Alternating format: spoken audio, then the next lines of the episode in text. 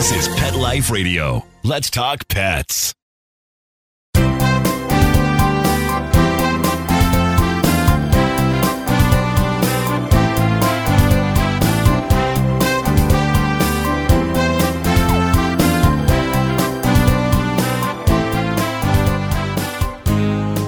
Good morning, good afternoon, good day, whatever the case may be. You're here live with Dr. Jeff Werber, your host here for the next 30 minutes on Pet Life Radio. Ask the Vet with Dr. Jeff. We're here for you. We're here for your pets. We're here to talk. We're here to give you information. Uh, you're here to. I'm. I'm here so you can pick my brain, whatever's left of it. Um, a couple of ways you can get a hold of us. The good old fashioned way: 877-385-8882. Get at the phone 877-385-8882. You can also send me a question here live as you're listening to Dr. Jeff, that's Dr. Jeff, J E F F, at petliferadio.com. Uh, lastly, and the best way is you can join us here on Google Hangouts. Very easy. Log on to petliferadio.com. If you're here listening, you're probably already logged on. And you can go on to my show, Ask the Vets with Dr. Jeff. And our producer, Mark Winter, left us with a Google Hangout link. Click on that link and you can join us here live as we speak. Have your pets with you. Love to visit with your pets and uh, we can talk about anything you'd like to talk about. There must be something that you had a, an experience this week that you didn't always understand. That's kind of my my job is to make sure that uh, you guys understand, know your pets, love your pets, enhance that bond. And I want to thank Pawfume Premium. That's pawfumepremium.com for our as a show sponsor. Um, these are products that I've worked with this company. I had my product line, which I've had for years combining it with the Pawfume line, which is the most amazing sense to bring you veterinary quality products that you can use at home. Get them online at Pawfume, P-A-W-F-U-M-E premium.com. Uh, things that are smell good, lasting, things. Some of the th- products that we have are things that you can't even find at a vet or even at stores. Um, our emollient spray is the best. Our ear cleaner, my formula was the number one selling ear cleaner at one of the major, the, one of the most, two of the more popular outlet pet stores in the country. They both start with the word pet, figured out, based in San Diego. And um, anyway, we have reintroduced it with a even better smell, but extremely, extremely effective, hypoallergenic, eco-friendly. You name it, we've got it. So if you have any, uh, and also my products, my two-in-one conditioning shampoo, my medicated shampoo are the best out there. So um, anyway, pawfumepremium.com. Thanks again for sponsoring us. So uh, as most of you know who are listening to our show on a regular basis, I love to go through the news and just open up with some topics, hoping that one of these is just going to trigger a response in you. They're going to say, "Oh my God, I didn't know that," or "Oh my God, I want to talk to you." Like OMG. So, so there were a number of stories, and actually, you know, it's funny when I start my show, I always want to have a topic. And one of the topics, um, two of the actually the topics I was thinking about came up in news items, which is like perfect. So it's the best intro. So uh, this first one was I was I thought was really cute, and it's a it's it's a a battle that many of us have had. Now I sort of sit on the middle of the fence. I have my opinion, and it, and this is because I have both dog and cats. I have four dogs and six cats. And the, the big question is, who's smarter, dogs or cats? You guys want to weigh on this one? This would be a great topic of conversation. What do you think? Who's smarter, dogs and cats? And I know your cat people out there saying cats, dog people, but I'm a, I'm a both people. So I got I have dogs and cats, and I have my theories. And my theory is on the surface, and this is gonna it kind of blew my mind a little bit, is that cats are smarter, but but really what it boils down to is what, how do you define smart? I mean, that's like that's like saying what's a better tool to have, a hammer or a screwdriver? I mean, they're both necessary. And and I think that when you think about the types of smart, what defines smart? If it's survival, oh my God, cats hands down. If it's the ability to train, then dogs. But here's the fact dogs have twice the number of neurons as cats. So that's from a pure brain physiology standpoint. Dogs have twice the number of neurons as cats, but it doesn't necessarily mean they're smarter because it depends on how you're going to define intelligence. Intelligence is a gradient, and you have to look at specific details and to say, you know, look, there are people out there that aren't that smart, but man, they have photographic memories. They can mem- memorize numbers. Uh, they, you know, so it's really hard to define. But love you to weigh in on this one throughout the show. Do a tally. Just call in, write in. What do you think? Is it a dog? Is it a cat? And uh, we can see what you think. Here's one that I was going to talk about anyway. And we've spoken about it before, but uh, some of our listeners are uh, new. Hopefully, we have new listeners all the time. and that is pet insurance. Should you or should you? What do you look for? And here's my spiel about pet insurance, just so you know, and I get to be on my soapbox every now and again. My tagline about pet insurance is simple. You're going to need it the most when you don't have it. So that, that's a fact. The fact is, I mean, I'm going in this Tuesday, hopefully, for my surgery to repair my torn rotator cuff that I've had for a while, a little snowboard incident. the snow beat me. It was really hard snow, obviously. It was early in the season, Park City, Utah, and my board decided to take a dead stop. And I kept going forward, landing right on my already, already damaged shoulder that had a partial tear. And I wasn't happy with the partial tear. So we made it a full tear. But anyway, I'm going in Tuesday and I have insurance. And I'm very happy that I have insurance, medical insurance. So you should have some method to help you in the event of that emergency. And your choices, in my opinion, are really twofold. Well, maybe three. We'll get to the third one in a minute. First is get insurance. Number of things to look for. You can do accident only. You can do accident and illness. There are different types of policies, different types of payout schedules. You want to check premiums. Premiums are going to vary based on age, the type of policy you get, any pre-existing conditions. Some pre-existing conditions are going to be you know, negated, you know, for life. Others after maybe two years. So, you know, whatever the case might be. Some you can even get routine care. And, you know, what I find is I'm not a big fan of the routine care because if you take good care of your pets, it may not be worth it because the premiums for the routine care as well are fairly pricey. But the goal really is to make sure you have some method. Now, also, some of the um, insurance companies, from the veterinary perspective, have they decide on what a process or a procedure should be, and that's all they give. And as many of you know, depending on what part of the country you live in, you know, you can have a spay that's $500. You can have a spay that's, uh, that's $175. And so, you know, there's so many variables. So I'm not a big fan of that. I prefer the, the policies that are going to charge you based on maybe where you live, what area, because they know the cost of medical insurance in big cities is going to be greater, and whether or not they are going to pay you as a percent of the entire bill. And of course, the bill is reviewed by their veterinary staff who's going to determine whether or not a certain test was necessary or not. And they, you know, they may um, object to certain of the charges, but it's really a better way to go. And, uh, but it can be pretty pricey. Second option is if you are really well disciplined, what you can do is you can set up an account in Bowser's name, in your pet's name. And what you do is you take that same premium that you would be paying the insurance company and pay it to this interest bearing savings account. Like clockwork, do it auto. It's got to be, you have no choice. It's, it's an automatic debit every month into or every quarter, however you normally pay your premiums into this account.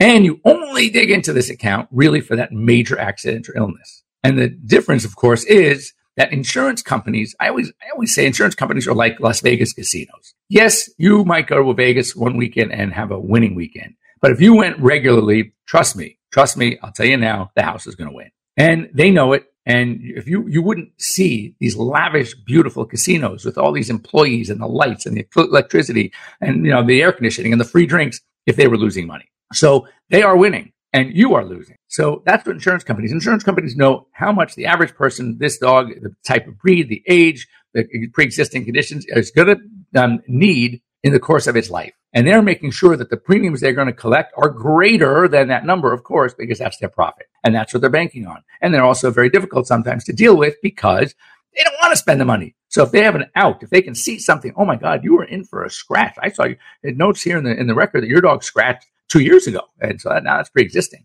So they're going to try to do everything they can not to pay premiums. And of course, when they have that big hit, they advertise it. It's all over the news and, and you can go online and we just paid, you know, $40,000 on this dog with cancer. You know, yes, that could happen, but traditionally it's not. So when you have your own self insurance going on, that if at the end of this term and heaven forbid, Bowser had a good life and he finally got very old and it was time to say goodbye. If there's money left over in the account, which is what, of course, the, the uh, insurance companies are banking on, it's yours and not theirs. So if you are really disciplined and you can do it, it's an option. And of course, as I joke, the, the third option is marry well or have a really, really rich dad. And then you don't have to worry about the money anyway. So, but anyway, insurance is definitely something you want to, there's a lot of good companies out there. Do your homework, talk to your veterinarian. If you want, I will, I'm happy to throw my two cents in. You can always get a hold of me here at uh, Dr. Jeff, Dr. Jeff at petliferadio.com. And um, if you want to leave me your phone number, I will call you and we can talk pet insurance. Now, this is something I found interesting. Now, I, I've known, obviously, as a practicing doc, that dog's sense of smell is unbelievable. For example, we humans have about 5 million nasal receptors in our nose. That's a lot. That's, that's yeah, we can smell a lot of good stuff. Dogs, you ready for this? 200 million, 40 times what we have.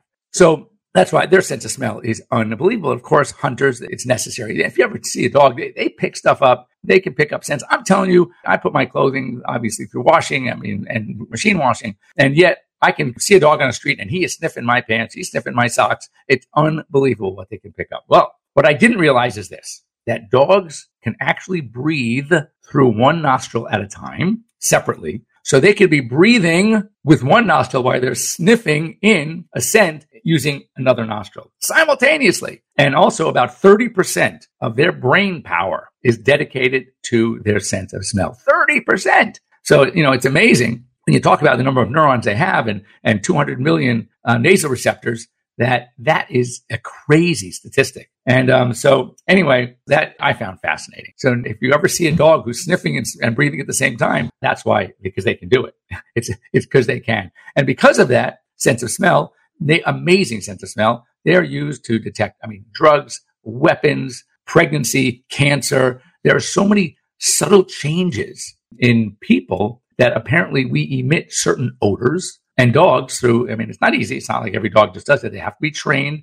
A lot, it takes a lot of time and a lot of money to train these dogs to be able to do it, but they can pick up these different sense of smells. And that's why they're used to find lost persons. They're used to find, you know, criminals that could be hiding. You know, you give them an object, a, a piece of clothing, and they really get the smell. And then through a lot of positive reward, they go out and find. It's really amazing how they work. This is a, another one I saw, which is kind of like you scratch your head. How could this have even gone, need to have gone to a state Senate bill? But the state of New York is now, they're looking at a bill to prevent animal abusers to get jobs at shelters, rescue agencies, city pounds, etc. Well, first of all, why would they even want to? Maybe they, unless they're really sick. But uh, anyway, if they have a record of animal abuse, now it's legally they can't be hired, which is interesting. Now, this one I like. We've talked about this many times. I would also, this is another topic that it would be a great one to hear your opinions. And it's all about ethics when it comes to what and how we treat pets.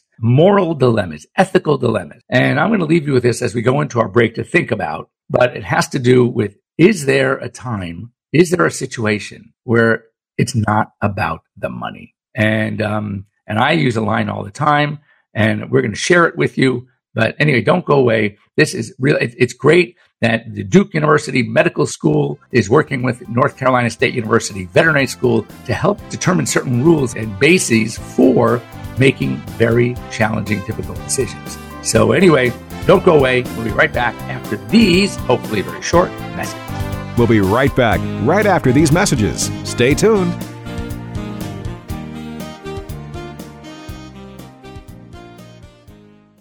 You know that feeling when you go to clean the litter box and it's a complete disaster? Yeah, we've got you covered. Introducing World's Best Cat Litter Zero Mess, the advanced litter that gives you two times better clumping and more odor control with less litter. Zero Mess combines the concentrated power of corn with super absorbent plant fibers. Translation Scoop once and you're done. Find it at a pet store near you and save $2. Visit www.saveonworldsbest.com. Does your dog itch, scratch, stink, or shed like crazy? Come to Dinovite for help. Order a 90 day supply of Dinovite. Everything we tried failed except the Dinovite. Pick up two bottles of Super Mega Fish Oil. Get the third bottle free. Packed with omega 3, DHA, and EPA fatty acids. Super Mega is great for your dog's immune system, healthy skin, and soft, shiny fur. Dogs love it. Try Super Omega Fish Oil. Buy two, get one free. At Dinovite.com. D I N O V I T E.com. Let's talk pets Let's talk pets. on Pet Life Radio. Pet Life Radio. PetLifeRadio.com.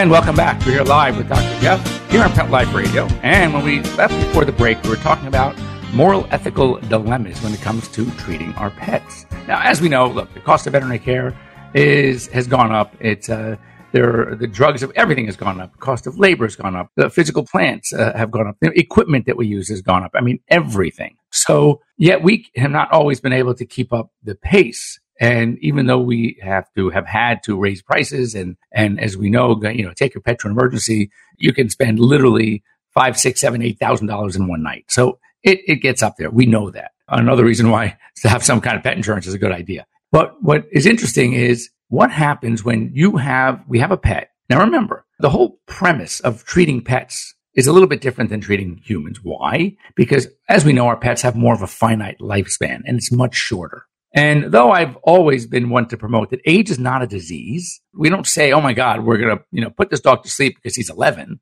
and he's got something that he's got a surgery." and we don't want to do the surgery and spend the money because he's 11. No, if, if it's something that's fixable. But I'm talking about what happens when we have a situation where the pet is terminal. The disease that he has is something, for example, a cancer. And we know that, let's take the perfect example of bone cancer. We know that once the diagnosis is made, it's already too late from the, the concept of curing the cancer because the spread of the cancer cell of osteosarcoma has already started once you see that dog limping, take the x-rays, do the biopsy. So now we know that now the, the dog, uh, his days are numbered, period. If you do nothing, a couple of months, maybe there are some salvage procedures you can amputate. We use chemotherapy, amputation alone. Chemotherapy alone might give it a few extra months. More from the comfort perspective, there's uh, what we call palliative radiation can be done. There's all of them. You can do whole, you know, radiation. You can do the chemo. You can do the amputation, and you'll you'll get some more time. But it's only temporary. Now, let's say you have this old dog that you're thinking of amputating, and you know that he's already very weak in his hind end. Okay, so that means that when you take off that leg, if it's on the hind end, a hind limb, then he probably won't be able to get up anyway. Typically, this happens in large breeds. So now you have a dog. It's, it's you know, 80, it's, it's 100 pounds, should be 80 pounds, already is weak in the hind end. And so now the concept of, of removing the limb is, is almost out of the question to, because it's going to really affect the quality of life. Or you have a dog, you already see metastatic disease. You already have lesions in the lungs. So at what point should you be pressured into basically saying, you know what? Why, why put this poor guy through all of this? And for, for what? So I can have an extra couple of weeks, a month? And if so, at what expense? And forget the expense. And that's why I say to tell people when I'm talking about certain conditions with patients, I'll say, let's take money out of the equation. Even if you had all the money in the world, I still wouldn't recommend proceeding. It's not fair. It's not fair for the pet. It's not fair emotionally for you. And it's not going to buy us enough time to justify the trauma we're going to put the path through. I mean, think of just in general cancer. I, I, brought cancer up as an example. You realize that the way we treat cancer in dogs is different in animals is different than in people. Why?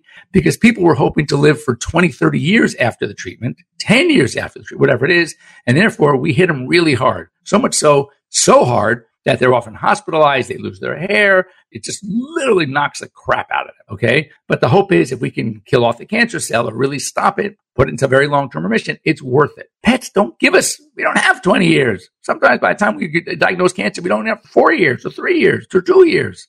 So who are we kidding? Why put this poor dog, this poor cat, this poor animal through stuff where their life is going to be hell for what? Because we're selfish and we want more time. So these are some of the, the, moral and ethical dilemmas that we have to deal with. And I think that this program, that's, uh, as I said, it's the HEMONC department at Duke University Medical Center, working along with North Carolina State University, fantastic vet schools, and rated in the top five in the country, to form this committee on moral and ethical dilemmas to teach students, which they so badly need. You know, a student gets out of vet school and they have this, they're so hungry. They want to fix, they want to treat, they want to cure everything and you got to put a you know leash on them pardon the expression you got to you got to back them off a little bit and look at the big picture and this is the one thing that i i see all the time the difference between a gp a general practitioner and a specialist specialists have the blinders on all they want to do is what they know to do and they want to they think they can fix it they want to fix it and they don't look at the big picture they don't look at the family situation. They don't look at the financial situation. They don't look at the stress, the trauma to the pet. And it's a crime. So if you're ever faced with this decision, you want to think about everything. And it's tough. It really is. But I'll leave you with this when it comes to this particular subject. You can never make the mistake of saying goodbye a little too early, but you can make a terrible mistake of waiting too long. Think about it. So onward. So I love this idea. It's a committee. It's the first, it'll be the first veterinary school to talk about this. And trust me, when I um, have worked with young veterinarians, I see it all the time. They want to treat, they want to treat, they want to treat. And I say, oh, wait a second. Let's think this out. Let's look at the big picture and really give the real, real information to the owners. When you say, you know, we can treat it. Yeah, of course you can treat it. And it's going to take a lot of money. And is it going to be worth it at the end of the day? How much is the pet going to benefit from it? So anyway, think about that. Here's another one. United Kingdom veterinarians, the veterinarians in UK are very worried about the growing anti-vaccine sentiment that here in the US. And I have to say, because I'm one of those doctors that, am, that I'm not against vaccines by any means. I am against vaccinating unnecessarily. I'm very much against vaccinating for diseases that a pet is not going to be able to get or will most likely never get. So if we don't have Lyme disease, in Southern California to the point of vaccinating every single pet. Now, if I had a client who spends six months or four months a year back in, in the Northeast, in Connecticut, in New England, then yes, I'm going to recommend a Lyme disease vaccine. So we look at what we call core vaccines. And yes, 100% we should be vaccinating all our pets because these vaccines could be lifesavers. But I am not a fan of over vaccinating. So if I have the ability to do a titer test and measure existing antibody and that antibody is adequate, then, then we don't need to vaccinate. So it's got to be one or the other. You can't just say, well, it's been, you know, I don't think my pet needs a vaccine. You know, the issues stem from some of this anti-vaccine sentiment going on in people linking vaccine to autism. Scientifically, this has never been proven. Don't kid yourselves. Look the research up yourselves. There has never shown any papers proving a link to disease like that and vaccine. So don't think that we're going to harm our pets. Now, does the incidence of vaccine reaction increase with the number of vaccines we give at a time? Yes, they do. That's why many of us like to spread vaccines out a little bit. But the vaccines can still be a lifesaver. When you have a dog that's going to die of distemper or parvo, and you find out it was never given its puppy series of parvo vaccine, those are the kinds of things I mean. So we definitely want to vaccinate. We have to be, be very, very concerned when we find out that animals were not vaccinated. And you know, if you need to err, err on the side of safety and give that vaccine, but don't over vaccinate and don't start. Don't let anybody talk you into my cat. Six of them, indoor cats in California. We we're not required to give rabies. How is my indoor cats going to get rabies? How about leukemia, feline leukemia virus? How are they going to get leukemia virus? They are not exposed to any outdoor cats. So I don't vaccinate for them against rabies or leukemia. But if you have an outdoor cat, different story. So you have to look at lifestyle. You have to determine what is core in your area? What diseases are prevalent in an area? Those are the things that we should vaccinate against. Two more quick little stories. Again, this is a, a duh. Proper socialization and training can prevent dog bites, and we need to teach kids. You realize that um, I think the specific is there are 4.5, 4.5, four and a half million dog bites registered uh, that are reported every year. Half of them are in kids 12 and under. So that kind of tells you a lot that these are the kids that are approaching dogs. I'm always worried because my kids grew up with dogs. They were never afraid. They see a dog on the street. They want to run up and give it a hug, just like they do our dogs. So it's really about socializing dogs and also teaching kids how to approach, how to read dogs, how to read their ears, look at their, look at the tail, the position of their tail. Um, you know, I often lecture. In fact, I'm doing it soon. Sometime in the summer, I'll be at Children's Hospital lecturing to the residents on dog bites and how to educate the young parents that they are working with and the kids that they work with to avoid dog bites because it's a huge problem. And most of these bites can be prevented. So um, it, it's just all about education and socialization. Lastly, it's about pot. And in fact, what I think we'll do, because we're running out of time here, and it's a really important story to talk about. You know, it's one of those for or against, and I have, I'm a for, but it's with guidelines. And where are those guidelines? What are those guidelines? What do they mean? And we are seeing, I will leave you with this that the number of emergency pot related emergencies, especially in states, in states that where pot has been decriminalized, has increased by, you ready for this? Uh, here's a number by 448%. That's huge. So we really need education. We're going to talk about that next week. So have a great week, everybody. Hopefully, I have no idea what kind of shape I'm going to be in next week. I know I'm going to be in a sling and I'm saying it's like a six week recovery. Not very happy about that because I won't be able to do surgery for a while. But anyway, think about that. And if you have any questions about marijuana and pets, any you know empirical data, any self experience that you can share with us, then please be prepared to give us a call next week. We're going to talk about pot and pets. Have a great week, everybody. Once again, thank you to Pawfume. Go online, pawfumepremium.com. And also, if you haven't already, uh, go ahead and like me on Instagram. You're going to see great pictures. We try to put tons of pictures, and I got educational videos about um, some pets and great pet topics. So uh, go on to at Dr. Jeff Werber. That's my Instagram handle. That's kind of nothing unique about that one. And um, we will see you all next week. Have a great week. Let's Talk Pets every week on demand, only on PetLifeRadio.com.